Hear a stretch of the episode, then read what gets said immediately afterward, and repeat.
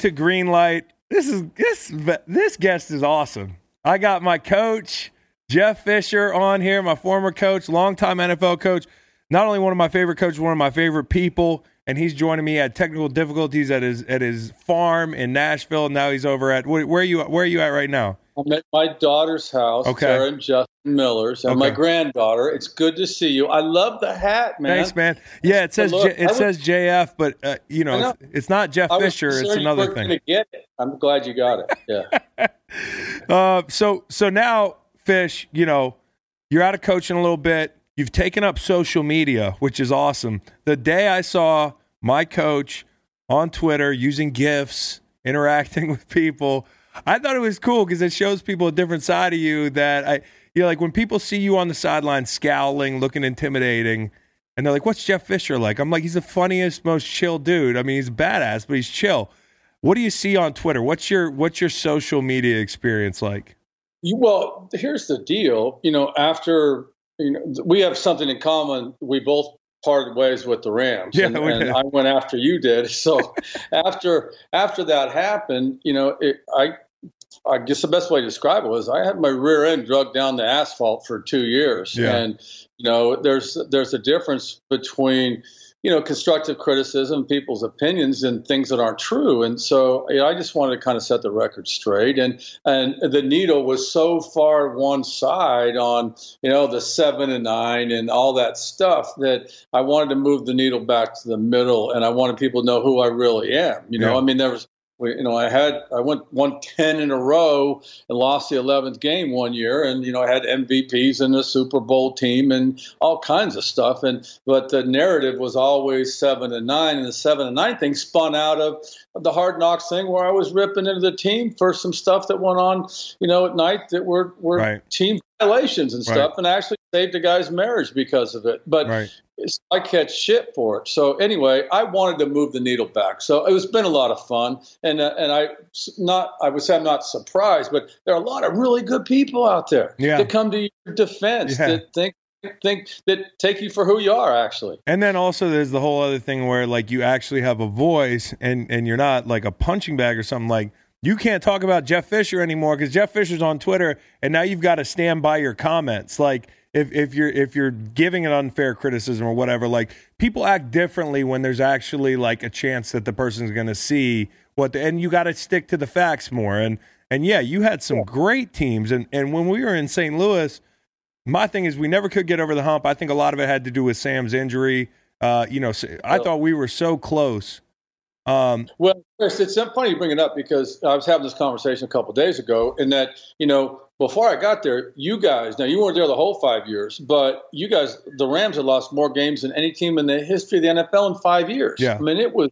And I remember the first team meeting where I stood up there. I recognized three people. That was you, that was Sam, and that was James. yeah, and, and Steven. yeah, And um, it's just we went from two and fourteen to seven, eight and one, four, one and one in the division. But it's important to point out, I took the job because of the owner, because of Sam, a franchise quarterback, and the fact that we could build a defense around you guys. And and year one we do well. Year two he tears his ACL. Year three, what happened? He tears his ACL. Yeah. So the question is, what would have happened had he stayed healthy? yeah. That and The- listen, I, I'll always remember that Cleveland game um, Yeah. because I thought that year when we were coming in, we were loaded. Like we had a Yeah. badass defense. I've had a lot of people that love the defense I was on in Philly that love that defensive line. Now we got to win a Super Bowl, so everybody inflates like everything about the team. Right. Now we were a great team. We were very complete. But as far as like the D line is concerned, the best D line I was ever on was in St. Louis.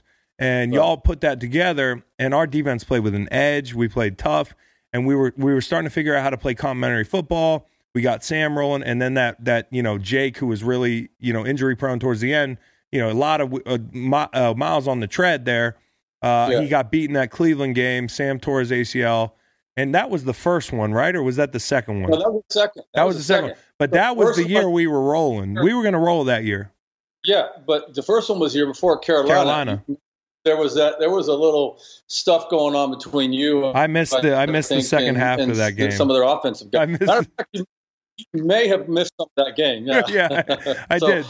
So anyway, I you know we were on track. But what we did, what there was, we continued to build, Mhm. and so we built that team. And you know, it, it- obviously the we saw the success or the hard work just the last couple of years, and I'm happy for those guys. But Yeah. anyway, it's just it that's the NFL, and that's how it ha- things happen like that. No doubt about it. Um, and and and you do want to get back into coaching one day, huh? Yeah, yeah. I, so. saw I saw the funny the funny clip you put out with the dogs, where you were Yeah. feeding your. I'm still coaching. That's what I said. I'm still coaching. yeah, Yeah. Hey, hey, you're a hell of a dog trainer. Um, you're also you're also one of the best prank. Uh, I wouldn't. I, I don't know if you're a prank artist, but you really like pranks. You're a prank connoisseur. Is that well, fair? that's the thing that people don't understand is is and, and correct me if I'm wrong. What I wanted to do was when you pulled in the parking lot to the facility, I wanted you to run in Run the in the building. You couldn't wait. We couldn't wait to get to work. yeah, and that that was the environment that we created and so you got to be able to make fun of yourself and prank and do this and you guys took it to another level which was really fun but i mean you were there when i think you were there when um, um, we we, st- we started a couple we started otas and you know um, uh, our middle linebacker came in a little he- heavy, and I did that thing up on the stage with the skit stuff, and that was totally random, totally spontaneous. But Yeah. I love that stuff, and I know you guys did too, because you can make fun of yourself, make fun of you guys, and you know, there's there's what you do is you have fun and then you work. yeah. And you know what I, I you know what I liked is you had this thing where, listen, we had fun all the time, and but you had your rules. You had a few rules that you were like, okay, you just don't break these rules. And I, I describe this a lot when you talk about coaches. Coaches have idiosyncrasies, and some might make no sense to you. But if you respect and love your coach, you just follow the dumb rules that they have. Now, one of the Right. rules you had, I actually thought was a very good one, which was no no sleeveless shirts in the cafeteria. I remember the first day I walked out of the locker room, probably hadn't showered all day, and a sleeveless shirt. You're like, "Hey, man, sleeves." I never walked back in with with sleeves on because I'm like, I like my coach. I'm going to follow the rule. Now, there were there was the rule that that surprised everybody was you don't like rookies singing at the beginning in, in camp. You, that's one form of hazing you're not really into. Explain why. Well, well, but the, I mean, the background behind that is is if you treat a rookie like a rookie, he's going to act like one. Yeah. Okay. If you haze him and, and, and he doesn't want to come to dinner because he's got to stand up and sing, because I had to do it. I was a rookie. Yeah. I made a mistake and, and and juggled and sang my fight song the first time I stood up in front of those those eh, those bears, and I had to sing every day. And so you get to the point where you rather not go eat yeah, because you got to sing. Yeah. And and so the common things that are important to winning are, are you know taking care of your body, eating. So I just did. I just there's times to play around with the rookies and let and treat them like rookies, but around in in the, the the work area or the work window there i just want them to be professional I thought it was unique, and I told people that the rest of my career. I was like, okay, y'all y'all make rookies sing, and that's fun, and everybody likes it. But you know, I kind of saw that side of it when you said that. That's right because we came in the first your first year, and we and we were used to. We were like, hey, rookie, get up there, and you were like, no, we don't make the rookies sing. We have a lot of fun, but these guys we're going to depend on them to make plays. And as a vet, I hope I, I did this, and not necessarily, I'm not asking you, but I'm just saying in general, I hope that rookie and young players that dealt with me through my career would would say that guy took care of me and treated me like a vet. I was never big on treating rookies like shit because like you said, I'm going to need that rookie. And also, I had vets that treated me good. So why would I want to, you know, I mean, and there's a thin line. Now, when you sung in front of the Bears, how intimidating was that? I mean, that group, well i mean yeah i mean i looked around and i mean you talk about alan page yeah, i mean alan page and walter payton were in the cafeteria yeah, and i'm singing i mean yeah it was intimidating you know but I, I heard about the nfl and that back then it was a little different Yeah. but uh, yeah so I, I just felt you know i always felt and i learned you learn things along the way and and and you learn things by experience and i just wanted the rookies our job and, and your job as a veteran whether you like it or not is to try to get that rookie up to speed as quick as he can because we're counting on him Right. we want to win games and Right. and if you just beat him down you know or treat him like a rookie he's going to become indifferent and then you got all the other things so it, it wasn't i mean you talk about rules i didn't have a whole lot of no, rules you, but other- the few you had, people Yeah. because you don't have fifty, you know, you you pick, you have your your ways. Now we're not talking about football rules. There's non-negotiable ways to play good football, and you have Yeah. your philosophies and ways to do Yeah. things. But from a, a, a an auxiliary standpoint, there's coaches have to decide which, you know, which bush to pee on. You know, like and for you, you didn't pick 15, but the ones you pick, and I think this is a good co- coaching philosophy in general, is pick the stuff that you, you know the idiosyncrasies that you think matter and do it intentionally. And it makes sense. Like no sleeves in the cafeteria. I don't want an armpit hair in my in my lasagna. So yeah, and then plus you have females serving. You have Yeah. females. You know they're serving food, and you know it's just They kinda- don't. They don't want to. They don't want to smell your armpits. They don't want to smell. They don't want to smell William Hayes's armpits. And I wanted to get. I wanted to get. Uh, by the way, William Hayes, for those of you listening, is my all-time favorite teammate. He was uh, the other left end with me. There was no backup and and and and uh, starter. In fact, towards the end when I was hurt, he took my job, and I, I wasn't even mad about it. William Hayes is a great football player. William Hayes is one of the most underappreciated football players I ever played with. This guy was as good against the pass as he was against the run. He could rush inside out. And Fish brought him and a bunch of guys. By the way, you brought over Cortland Finnegan, Will, a bunch of guys. Gregg brought over guys, some of my favorite teammates of all time. William Hayes, though, as good a football player as he is, and he's still one of my best friends, believes in mermaids and does not believe in dinosaurs. Can you explain when that started? Well, I mean, that started back in Tennessee. The mermaid thing started, and you know, for you know, for a year or so, when he's standing up there talking about mermaids, you're going, all right. Eventually, he's going to kind of crack a smile character. like you just did, and go, okay, I got you. But no, he to this day has never cracked a smile. Yeah. He believes there is such thing as mermaids. Yeah. Well, his and and it's hard to argue with his logic. His logic is that, and I quote, I believe, I, I might be paraphrasing it. You mean to tell me with that giant motherfucking ocean uh, that there's not one goddamn half fish, half woman looking motherfucker in that entire thing? That's what. That's how. I, I didn't hear it put exactly that way, but um, I, I see it. I can I can see him talking about it right now. It's hilarious, and he deadpans it, and he believes it. and no dinosaurs. The government planted the dinosaur bones, as he calls them. Well, yeah, because they they they charge it att- admittance at the at the museums. You know, that's that's his philosophy. And he's dead serious. So, so fish. I'm taking him to Tanzania this this uh, this spring. Oh, so. good. Are yeah. you taking him up the big mountain, or are you just No. taking him on a? No, so Okay. so full disclosure uh, again for people listening, I do waterboys.org uh, and kind of organic moment here. Fish is the reason or one of the reasons that hundreds of thousands of people have clean water because Fish gave me permission to go climb Kilimanjaro and that's where I got the love for this water thing. You climbed Kili before me. How was that and what was it like to hear your one of your players that's your highest paid players on defense come to you your first offseason and say, "Hey, how's that mountain? And you were like, oh, it's a great mountain. I'm like, I think I want to climb it this offseason. You were like, uh, I don't know if I like that. Yeah, when you're gonna? What part of the off season you gonna climb? Yeah. Well, I mean, I was really excited that you did it. I mean, I I did it with the Wounded Warrior Project. Yeah. And so I did it with Tedy Bruschi and uh, some guys from the league, uh, Chad uh, uh, Chad Brown and uh, some other guys from the league, and, and we went up with four soldiers, and I went to, up with two single amputees, and um, unfortunately, we went up with like you probably experienced. We went up with 11, 8, you know, three got the altitude sickness. We finished with eight, but we had a single amputee finish. One did not. But the cool thing was is we took a spare prosthetic leg hmm to the top of the one that got the altitude Yeah. sickness. So and, and all that cool stuff. It was just a it was an amazing experience, and um, I'm sure you you got to the summit as the day was. Yeah, sun, sun just and- comes up and it's Yeah, beautiful. it's- It's, beautiful and it's it's- it's emotional too because I don't know about you, including training camp or Gregg Williams 40 up downs, which I used to train for obsessively, and then he would do like 20 the first day and be like, "Got Yeah. you guys. I hope you train." Um, when I'd get up to the top, I was so shot and so tired and emotional. I'd cry. I, I wouldn't cry after we won the Super Bowl in New England. I did not shed a tear.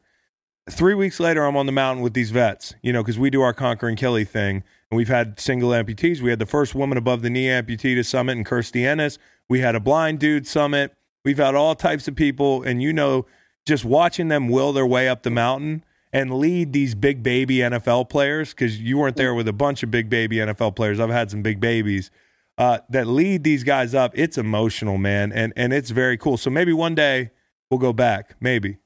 I'm up for it. Okay, yeah, cool. I'm up for it. Okay, let's talk about the uh, the game this weekend because You're you're um you're a fixture in Nashville. I mean, if there's one city that you should that you should be happy to be good in, it's Nashville, and people love you in Nashville.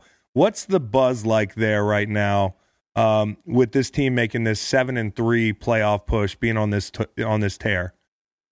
You know, it's really changed. You know, because I, I, did. I actually attended um, uh, as a guest of the Titans the an early game in September against the Colts, and it was a close loss, and a lot of people were disappointed. But to watch things change week after week after week, and then watch them finish the way they did, there's a great deal of excitement here. I, I mean, I was running out and about today, and it was like, Coach, what's going to happen? What do you think? I said, Well, as long as the fire alarms in the hotel don't go off tonight.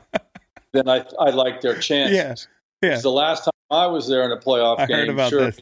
Heard. yeah, they went off at two o'clock in the morning, and and go figure, it's only ten degrees outside Yeah. or minus ten. So anyway, um, I I like the game. Uh, I like their chances. Um, you know, you can't ever pull uh, against New England, especially in the playoffs, but.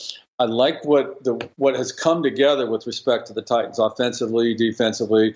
Uh, if they can cure that kicking ailment that they have Yeah. that they didn't address all year, uh, that then I, I like their chances even better. But when Derrick Henry takes charge, uh, which he has uh, the last last month or so, um, I like their chances because that just simplifies things for for for Ryan, and that gives them a chance. And you talk about Derrick, you talk about Ryan, and we played uh, Tannehill in, in Miami, and it's no secret. I don't know about you, I did not see this coming when that when when he was waiting in the wings, and I was saying to myself, I don't think Mariota's the answer. I love the kid. I don't think he's the answer. The backup's not the answer. I played against him in Miami. We know who he is now. How does it happen? Like, is it a case of is it a combination of Gase's scheme didn't work for him? and vice versa? Is there something that Tennessee's doing different, or is it the complementary football that he's afforded and the complete offense that they run? Well, I- I think it's it, it, it, this is the this is the the central issue here. And when you played them in Miami, you probably weren't concerned about their run game. We weren't. Okay, even though they had Kenyon Drake, and even though they had your teammate for a year, Jay Yeah. they didn't believe in him hmm and they didn't run the football. That makes quarterback play hard. Yeah. So, and um, this is not a shot at anybody other than those are two good running backs that went on and had, you know, did some damage in the league. Right. But the difference is with, with respect to Ryan Tannehill is they believe in Derrick Henry and he believes him in, in, his, in himself now. Right. And so that makes quarterback play a little bit easier. Plus, I think, you know, uh, there, since Taylor came back and he's settled in after the suspension, he's playing a little bit better second part of the year. I think they're better up front. But uh, the Derrick Henry, th- this is the reason you have guys like Derrick Henry on your roster is to win playoff games. And I think, uh, you know, that's what, obviously, that's what New England's focused on. Okay, Right. so if if they become too consumed with it, then there are going to be some plays down the field. But that's where they got to start because that's the difference in this game, I believe. Yeah, and, and New England's got to be focused on Derrick Henry. And I think one thing that that that the Titans can take advantage of is the Patriots have not been great on the perimeter in the run game. If they can run some off tackle stuff and pound the ball on the edge, they could make some hay. Now I know the Pats probably load the box. I got to figure, but play action. Uh, Tannehill's been more aggressive than anybody in the league. 13 yards in an attempt. Uh, I, I figure if they can get that run game going, it's going to be a long day for New England. That's all I'm saying. But would you rather limp in, as the Patriots have done, in a home playoff game, or would you rather be the hot team on the road? Well, I mean, I, I, it seems like over the years, New England comes in how, anyway. I mean, they either limp in or they come in on fire, but they the fact is they get in. Yeah. Now, let's go back to the run game thing a little bit. Uh, the last time in a meaningful game that the, the Patriots had to shut down the outside zone play, the stretch play, was in the Super Bowl, and Right. they and they they they basically gave the rest of the league a blueprint on how to stop the Rams. Right. The difference here is that I see the, the- you know there's more variety in the run game out of Tennessee than there was with the Rams. Yeah.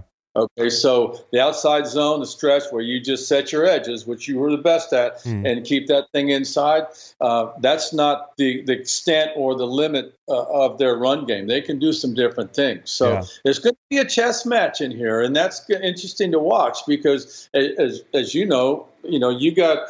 You know, you got understudies. Uh, Yeah. I mean, you got Vrabel, who's done a great job. Look, the last time I got a check was 2008 from them, so they mean nothing to me. But the point is, is he he has game planned against his former head coach, Right. and uh, Dean Pees is there. Yeah, and Pees, so yeah, as well.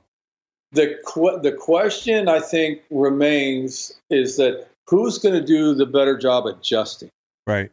Game. Now they're both going to have their plans. They're both going to go in. Okay, what are they doing differently? How do we change? How do we adjust? Can we adjust? So Right. you know you got to give the upper hand to the veteran staff, but. There again, I, I like what I've seen out of Arthur Smith and out of Dean Pees and and Mike's staff here in Nashville making some adjustments. Now there are there are some questionable end of game decisions Right. that that I've seen, uh, but that's just my opinion, Right. and I'd never second guess a coach because he's the only one that has the information. But Yeah. oh wow, why did, that happen? But I think the big thing is right now is what are they going to do with with the with their their place kicking? Yeah. I mean this is a historic Yeah.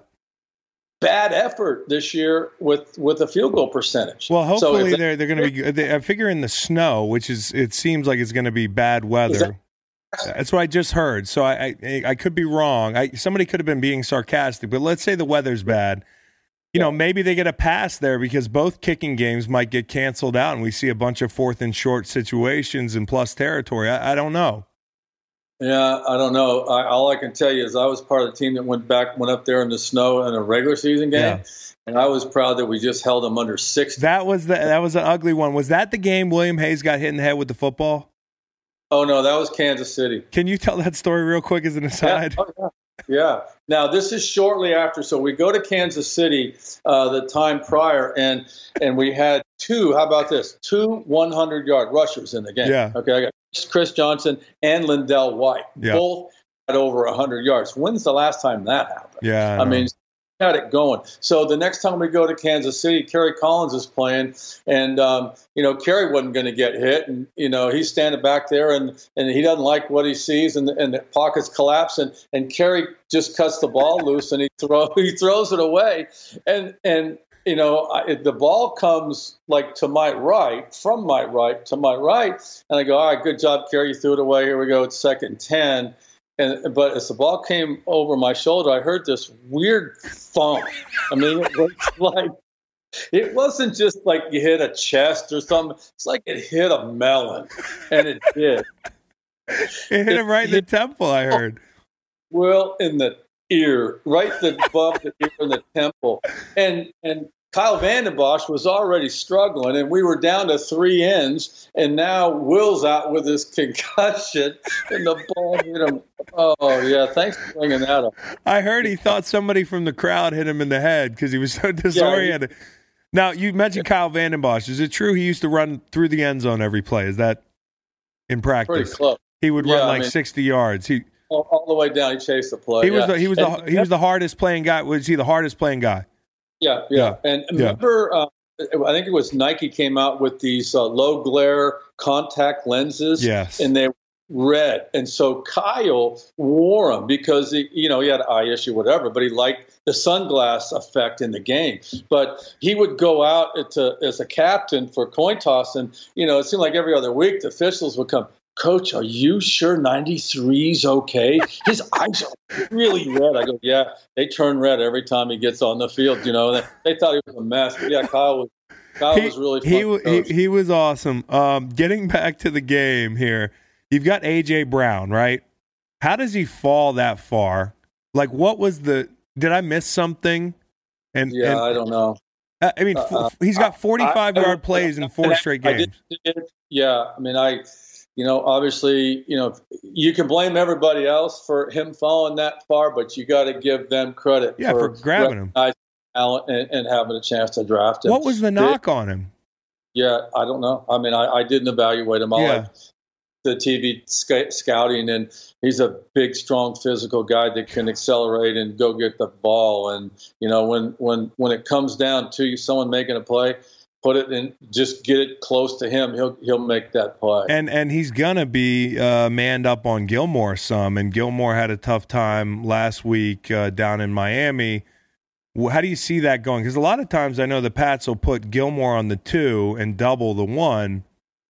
You think this is a wise move if they man well, him up on AJ? It's, it's, interesting to watch early in the game to see what the philosophy is, what they're what they're going to leave him outside and, and get the matchup, or we'll try to move him around to create a better matchup. But um, you know, Stephon's a good player, and, and you know, inside is, is a different world. Yes, uh, and he and he handles that inside. So we'll just watch him move around. But uh, the I think they're both going to make plays when the game's said and done. Now, do you, now do you man up if you're if you're uh, if you're the the Pats? Are you worried at all about Tannehill's athleticism to a degree that you adjust how much you play man?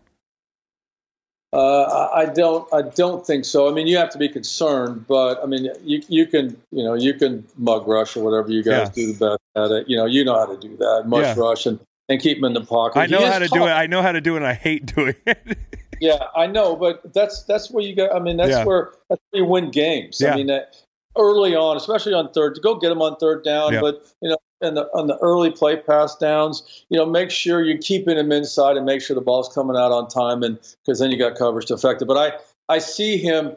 I, I, don't see him. I don't see any called runs. Yeah. To the quarterback, but I see him. You know, you know, as you, I always used to tell you guys this. Boy, if, he, if the quarterback pulls the ball down and runs for a first down in two minute situation, the odds are them winning that drive are pretty good. So yeah. they got to watch out in those specific situations. Two minutes before the half, before the end of the game, where he's he's running using his legs to keep the keep the drive alive. Well, the way those backers are built, the way that they spy guys, I mean, they're all my size. I mean, whether it's Jamie Collins, Kyle Van Noy, uh, Dont'a Hightower, tremendous players.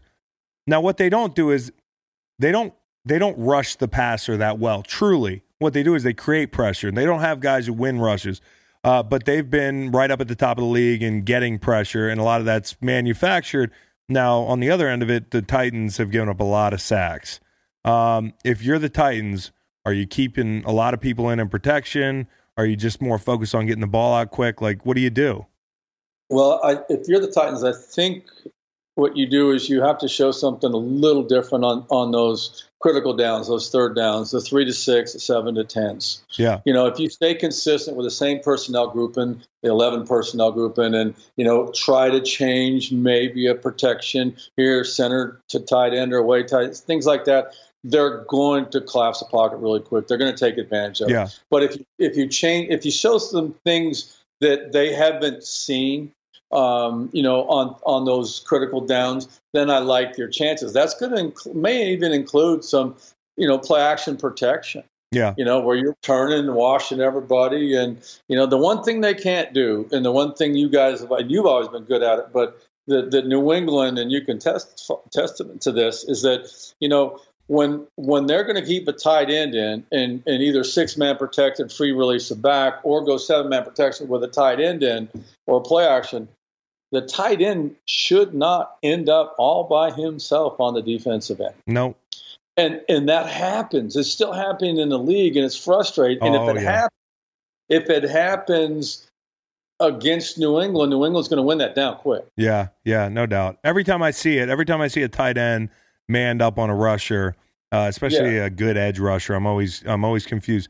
So Saturday, it could play out any number of ways. Let's say hypothetically Tennessee gets the win. What do you think happens up in New England? Do you think that you see Bill leaving? Do you do you see Tom leaving? Is it a domino effect? Or they they really have that window still open up there? Well, I think that you know clearly the window's open. Yeah. Uh, you know, I, I think I, I think you got a better chance of watching them or of them potentially moving on after they win another trophy. Right you know, then you could say, okay, well, how many more you want to win? Right. You know, exactly. is enough enough? And but I, you can't speak for that. I mean, yeah. You know, they had such a you know an iconic, amazing run oh, that oh, I just it's unprecedented. Go there, but it you know. I, I don't know. You know, uh, at, at some point it's going to end. But do they leave together or do they leave one by one? Because I don't know. Whenever that is, it's like how do you how do you make? It's probably Tom first because of age. I mean, it's just got to be. Wait, wait. I should be asking you this question. Yeah. You spent a year inside that yeah. building. Yeah. Well, I, here's how I think it'll go, Fish. Uh, I've actually thought at different times this year, and I I uh, I had this crazy theory that Tom would end up back in San Francisco because of the team they were building.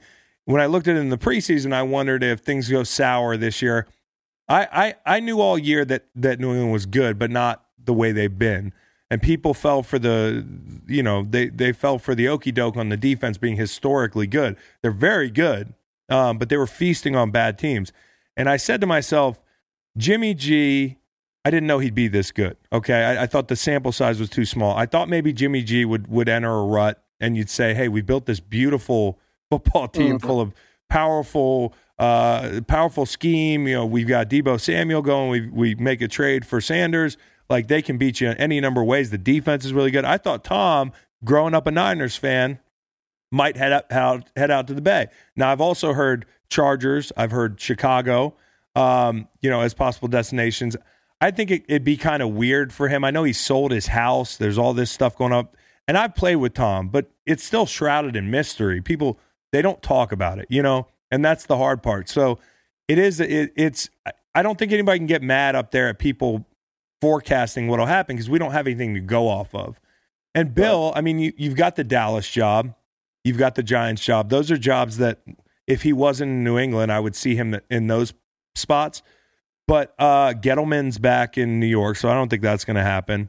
I still think there could be some wild card chance he ends up in Dallas somewhere down the line. But does he want to deal with Jerry? I don't know. It's it's it's interesting. It's one of those franchises where we can't we can't picture it without them, and I don't know what it's going to look like. It's going to be completely different, and that and that, I think uh, and a lot of people are saying the same thing. You know, as as you as you move over and you look at what Josh is doing. Yep. You know, with just if Josh is just he's staying there because he he should be the guy to step up and, and take over. You think he Bill. stays? Do you think he stays? And, and, yeah, so I don't know. I mean, I, I don't know. It's uh, it's been a remarkable run and uh, amazing place. One that I have total respect for. You know, yeah. I was excited you got that opportunity. I mean, I have respect for the Kraft family yeah. over the years, seeing what they've done, and and Bill, you know, what he's done has been amazing. They're tremendous. Um, you know, when you look at these coaching jobs out there, which one do you think is the most ready made? If you if you're if you're a coach looking at an opportunity, which one are you like? God, that's a car I'd like to drive. I mean, that's they've got it all there. Well, they're all different. Um, you know, the difference here is there. I don't believe. You know, my in my personal experience, I stepped into two teams that were two and fourteen right the year before. I don't see any two and fourteen teams out there. These teams are are are built and they've been built well. I mean, Cleveland has some players; they yeah. just have been dysfunctional and yeah. and need some leadership and they need some stability and they need to figure it out, or they're going to continue to do what they've done for the last decade. But they have players in yeah. Cleveland. I, would like. I think someone's going to like that job because Baker has a chance. New York, uh, you got a young quarterback that can do things. You've got a running back that can do things. You can through free agency now. You can go in and plug in who you need to plug in. You know, as you as you saw, uh, Dallas. Uh, you know, Dallas is a. I would think everyone would agree that Dallas right now is a ten and six football team. I think people thought Dallas might have been more of eleven and five or a twelve yeah. and four team yeah. to start this season. Yeah. Nonetheless, that's a good football team. Yeah. So different now. You know, obviously Washington. You know, they they made a good decision with Ron. I think the one to watch is is Carolina. Now, Carolina probably needs the most work from a personnel standpoint. Yep.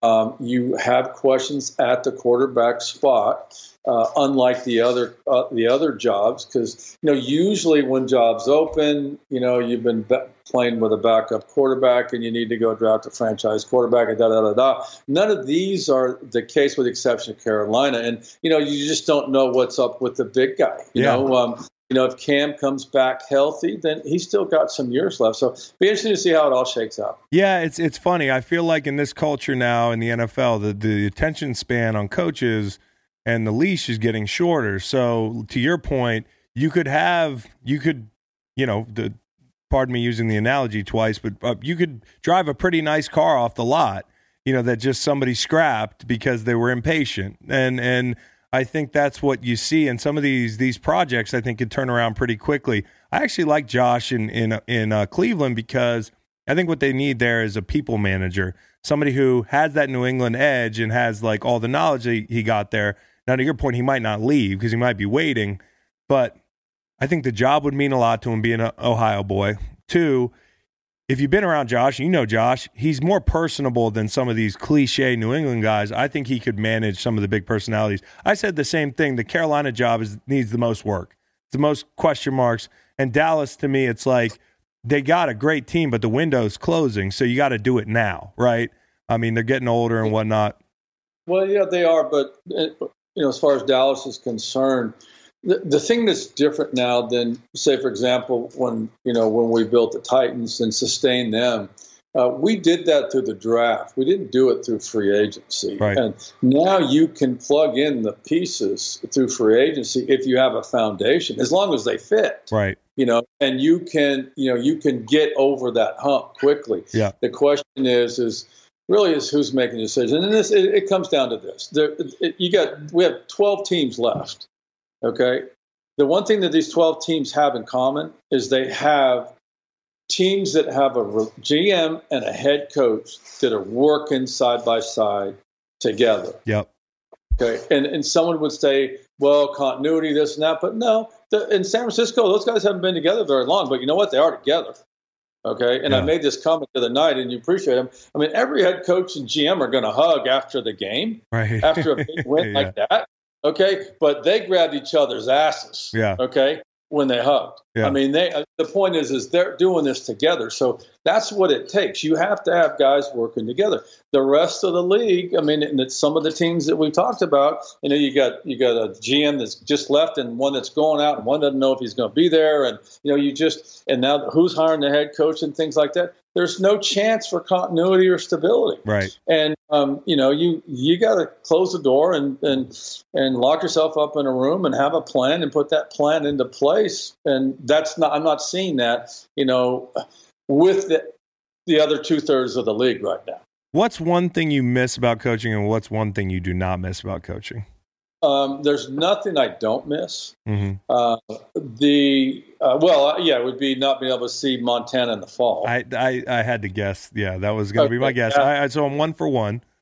Yeah, you I, are. I know the second one. Uh, and the, the thing I miss is you guys. Yeah, there we go. That's that's the bottom line. I mean, I, I love to come to work every day with you guys. Yeah. You know, and you know, I just see myself as one of the guys. I'm not out there on Sundays busting my ass and and putting my career on the line to win a game for a bunch of guys around me. But that's what I miss. I mean, and and what's cool is to be able to stay in touch Yeah. with you or you know Tavon or uh, you, who, Yeah. you name them. There, I mean, they stay in touch. It's funny when you when you get away from football, and same thing with like Waff and me. Me and Waff used to fight like cats and dogs, And when we worked together, and we never did. But like you know, my D line coach Waff and I, because it's his personality, my personality, whatever.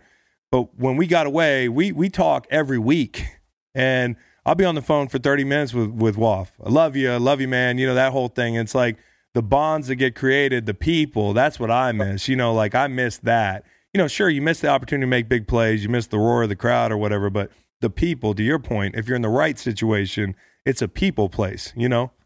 Well, it is, and it and it and it goes beyond it goes beyond the roster, and mm-hmm. that's what I think people lose sight of is that it sh- it should extend all the way out to the front to the guard shack in front of the building, Yes. and where you know that's where that's where it's fun, and that's where the challenge is is getting everybody on the same page. And going back to what we said earlier, is you know it's one thing to have the players hustle in the building because they're looking forward to coming to work, but everybody needs to come to running in the building Mm-hmm. because it's a fun place to work. Yeah. And you know, it's that we versus them. You know, anybody can stand in front of a team after a win on Monday morning, but how do you handle those those tough times? Well, unfortunately, in many organizations, in those tough times, those people are pointing at well, they lost. Mm-hmm.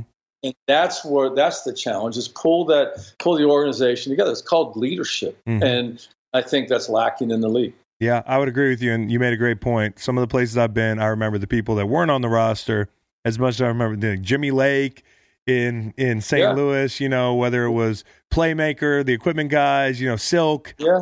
You know, Oh, our, yeah. our boys and guys that you remember, or in like Philly, it was Big Dom Security. If you ever met Dom, he's the man. You know, the Yeah. guys in the kitchen, and and you did. You treated everybody really well that way. Um, Yeah. So moving on from coaching, a couple quick hitters before I get you out of here. Uh, competition committee. You spent a lot of time on it. Um, what's one thing you want to see change, and what do you think of the PI thing? I can't let you out of here without asking about that.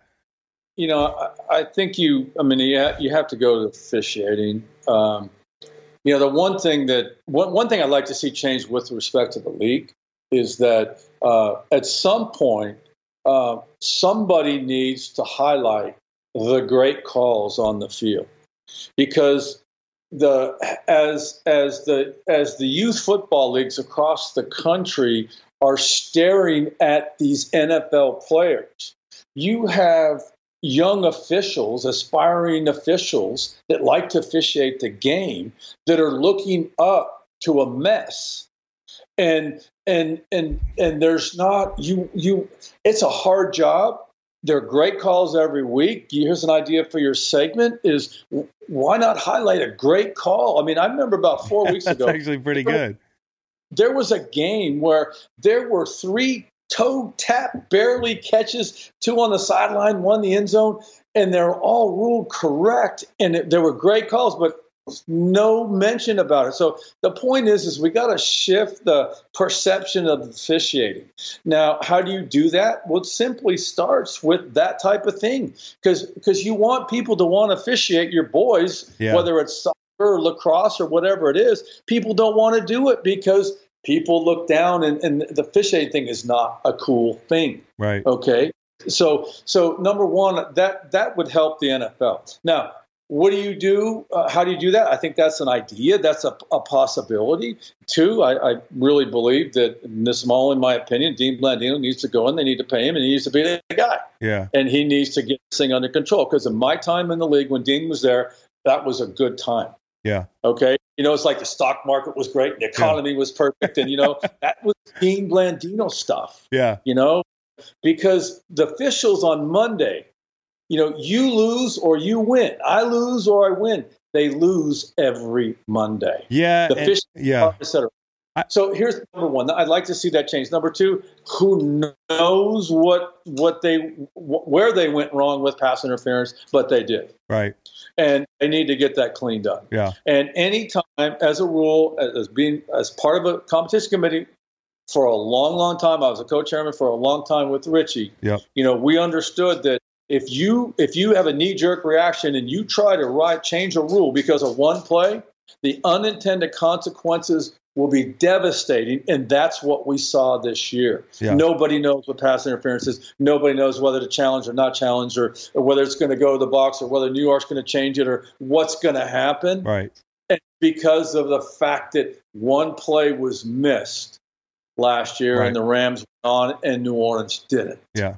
So there's stuff there that needs to get cleaned up. Safety's good, I think. Um, you know, as far as I can tell from a from an outsider standpoint, but uh, get Dean back in, get Dean back in there, and and and and recognize how hard their job is. No, I, I agree. I think there's we we rail on it, and I complain about officiating because now I'm a member of the media, and I also have Twitter. So that's like you know double whammy.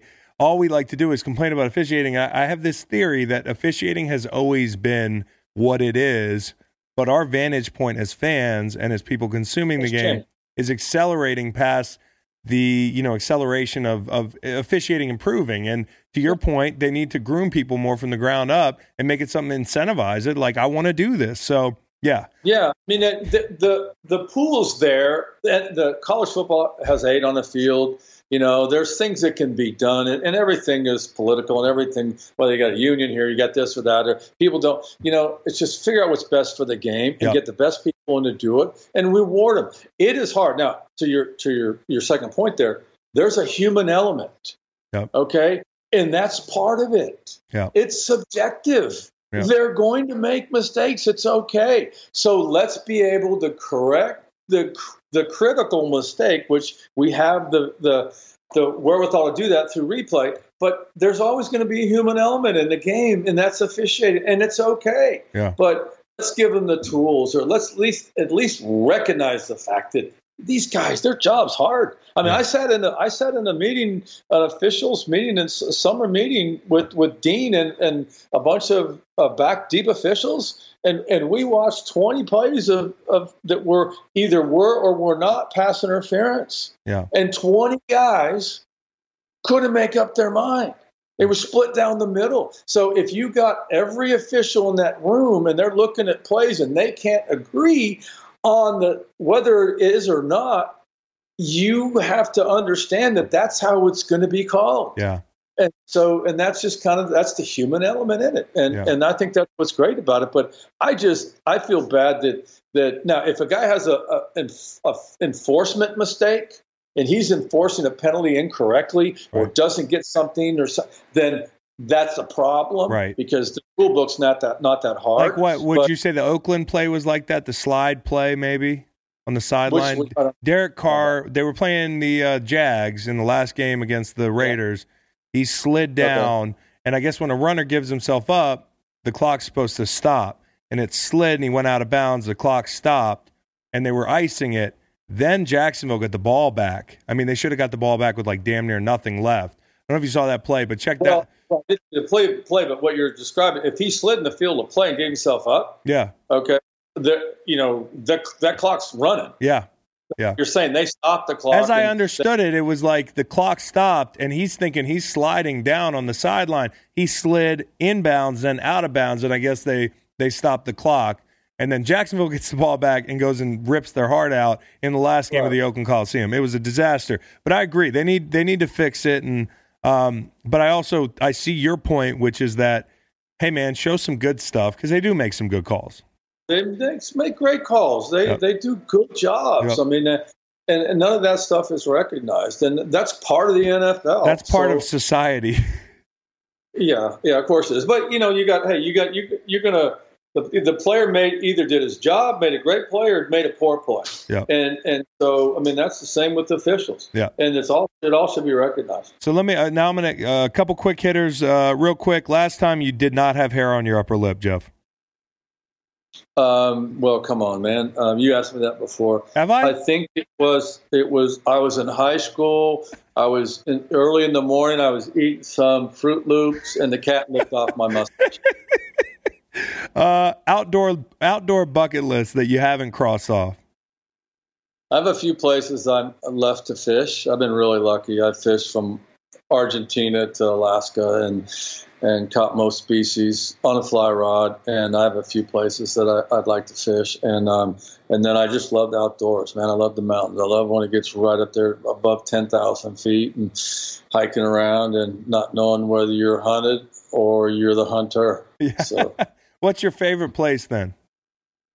Well, I mean, I spent you know the last couple of years I spent half the time in Montana. I got into Wyoming for a couple of weeks this year, which was cool, and and been into Alaska. Alaska is an amazing place. Yeah. Uh, it, it just Mother Nature is unlike any place else in Alaska. Yeah.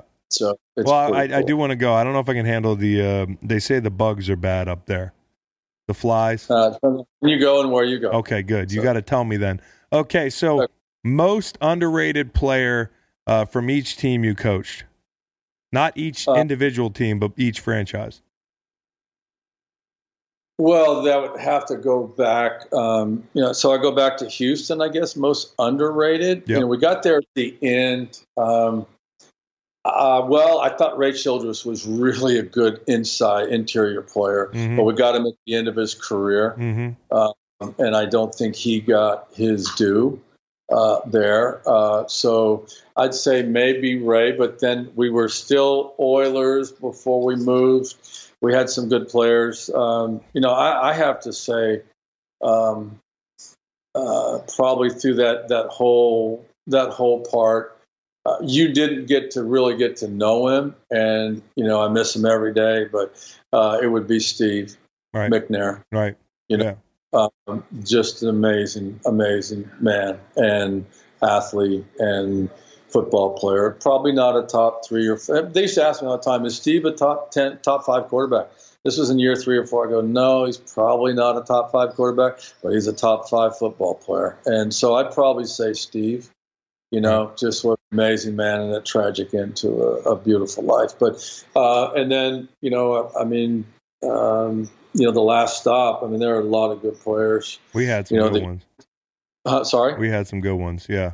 Yes, good ones. Yeah, I mean, and, the, and unfortunately, um, you know, when you're having tough times from in the franchise and you're not winning games, the attention's not drawn to those really good players, Right. and um, you know they just kind of go off. So I, I hate to single any any out, but um, you know, you fall into that category. All Yeah. serious aside, Yeah. You know, there was. I mean, there was some really great defensive efforts and individual efforts, Yeah. and and uh, they weren't ever recognized. I still think Robert Quinn doesn't get enough credit, man. He's got the quietest 80 sacks in football. yeah, he doesn't, um, and you love him. I love him. I remember, um, and Jerry and Stephen called me on him, you know, last uh, last year. They wanted my opinion on him, and I go, "You better get it done, Yeah. and don't think twice about it Well, because he's it's it's been huge for them. I mean, he's been their leading. Uh, the season's over, but he was their leading sacker. He's the leading hits guy, the whole nine. And zero surprise to me. You get that guy on turf, as you Yeah. know. There's nobody like that. 19 Well, sack yeah, season. Yeah. dodge each other back in the back back of the pocket. Oh yeah. You know, Yeah. over and how many times you have to do that. Well, well, We, you know, we were we were a little bit close for comfort sometimes. Actually, if it wasn't for Robert Quinn, uh, I don't. It was my the, the the Green Bay game. Remember, I took an inside move and and he ran by and we ran Yeah. it and Bakhtiari ran and hit my and broke my tibia. So that was what sent me out. So it had Yeah. it happened to be my bookend. We ran into each other. It was very ironic you say that.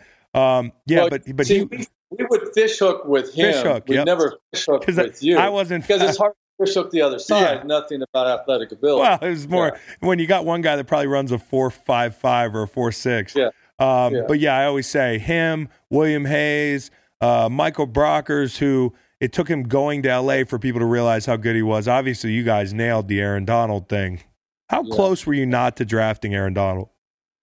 I wasn't close at all. There were other people that were close. I know, I know. there, there were other people there that thought he was too short. No, So, yeah. Well, it was a and- no brainer to me. last question, uh, favorite, and I know we had some some ups and downs in St. Louis, but favorite win, most memorable win. Uh, in St. Louis, Yeah. Um, I think it. You know what was really fun was um, when we went to Washington after the shutout against Oakland, Yeah. and and had back to back shutouts. Yeah. and and then you remember um, you you came to me on the coin toss and said because I mean I was so into the freaking game and and well yeah that's a great idea let's send everybody we got in RG three trade out the coin toss. I remember so- every time I'm in that locker room, I remember where I was sitting and you Yeah. were walking by and I came up and was like, Hey Fish, man, you know, you deserve some Yeah. credit for this trade, man. We need to send these Yeah. guys out. I said. Let's send all the So- guys out from their trade. You said we better fucking play well. Yeah, and we shut them out. yeah. And was that Greg's? Was that what the the same game there that Greg just couldn't? He couldn't get the ball through the yellow post. No, yeah, and yeah. I made him put the ball against the locker after the game and got him out of his slump. Yeah, Yeah. it was the same game. So I would have to say that was one of the one of my favorites. Yeah. But you know, we we won on the road too. That's the thing. Yeah. People don't realize. I mean, we went into Arizona. Todd's Mm. rookie year. Remember when Todd Todd And slid Todd, down and Todd looked, and, I mean, you you know, we like, beat golly. Bruce and we go to Seattle and win. and you know, the, the hardest one I thought was was the tie at San Francisco. that was the game I got there. drunk uh, and fell down the stairs on the bus in front of you. Uh, I don't know if you remember this, but I had been drinking on the bus ride to the to the plane and I tripped. Yeah. I didn't trip because I was drunk. I tripped because I would, you know, I tripped. But I remember sitting up and being like, I was like, oh fuck, that's fish. I, I tripped right in front of fish, and you go, hey buddy, you played a great game. yeah, let me help you out. Yeah, um, but that was the weirdest game. I was gonna say to me, to me, it was San Francisco at home. We Yeah. wore the throwbacks. That was the most physical football game I've ever played in. That same year because we went into overtime again, and this time we won, and we almost tied them twice in the same year. Yeah, Yeah. that was the year they went to the Super Bowl. And and Yeah. we I'm telling you that game was like a wreck on the interstate over and over again. They had Brandon Jacobs, they had You know, Leonard Oh, yeah. was it Leonard Williams as a, as an extra tight end. So I was lining Mhm. up in a four eye on Anthony Davis, and then head Yeah. up on Leonard Williams, and they had Ayupati, Frank Gore. I tell people about those games. It was a bloodbath. Uh, so we Yeah. had, we had some good times, man. It, we may Oh, not have gotten over the hump in, in St. Louis, but I'll tell you what. And on a serious note, um, before we close out, the players loved loved you, Fish, and we loved each other. I still talk to those guys on a regular basis. And the most special thing, the Super Bowls, they were great in my career, but was that D line room we had in St. Louis. So I appreciate you putting that together and uh, every week helping us go play with an edge. So thanks, Fish. Well, like I said, it was fun. It was Yeah, really fun, and that's how this game should be. And people lose track of it. Yes, lose sir. it. Yes, sir. Hey, well, I'll see you, yeah, I'll see you soon. Maybe we'll get up the mountain. stay in touch. You Okay, got it. buddy. Thanks.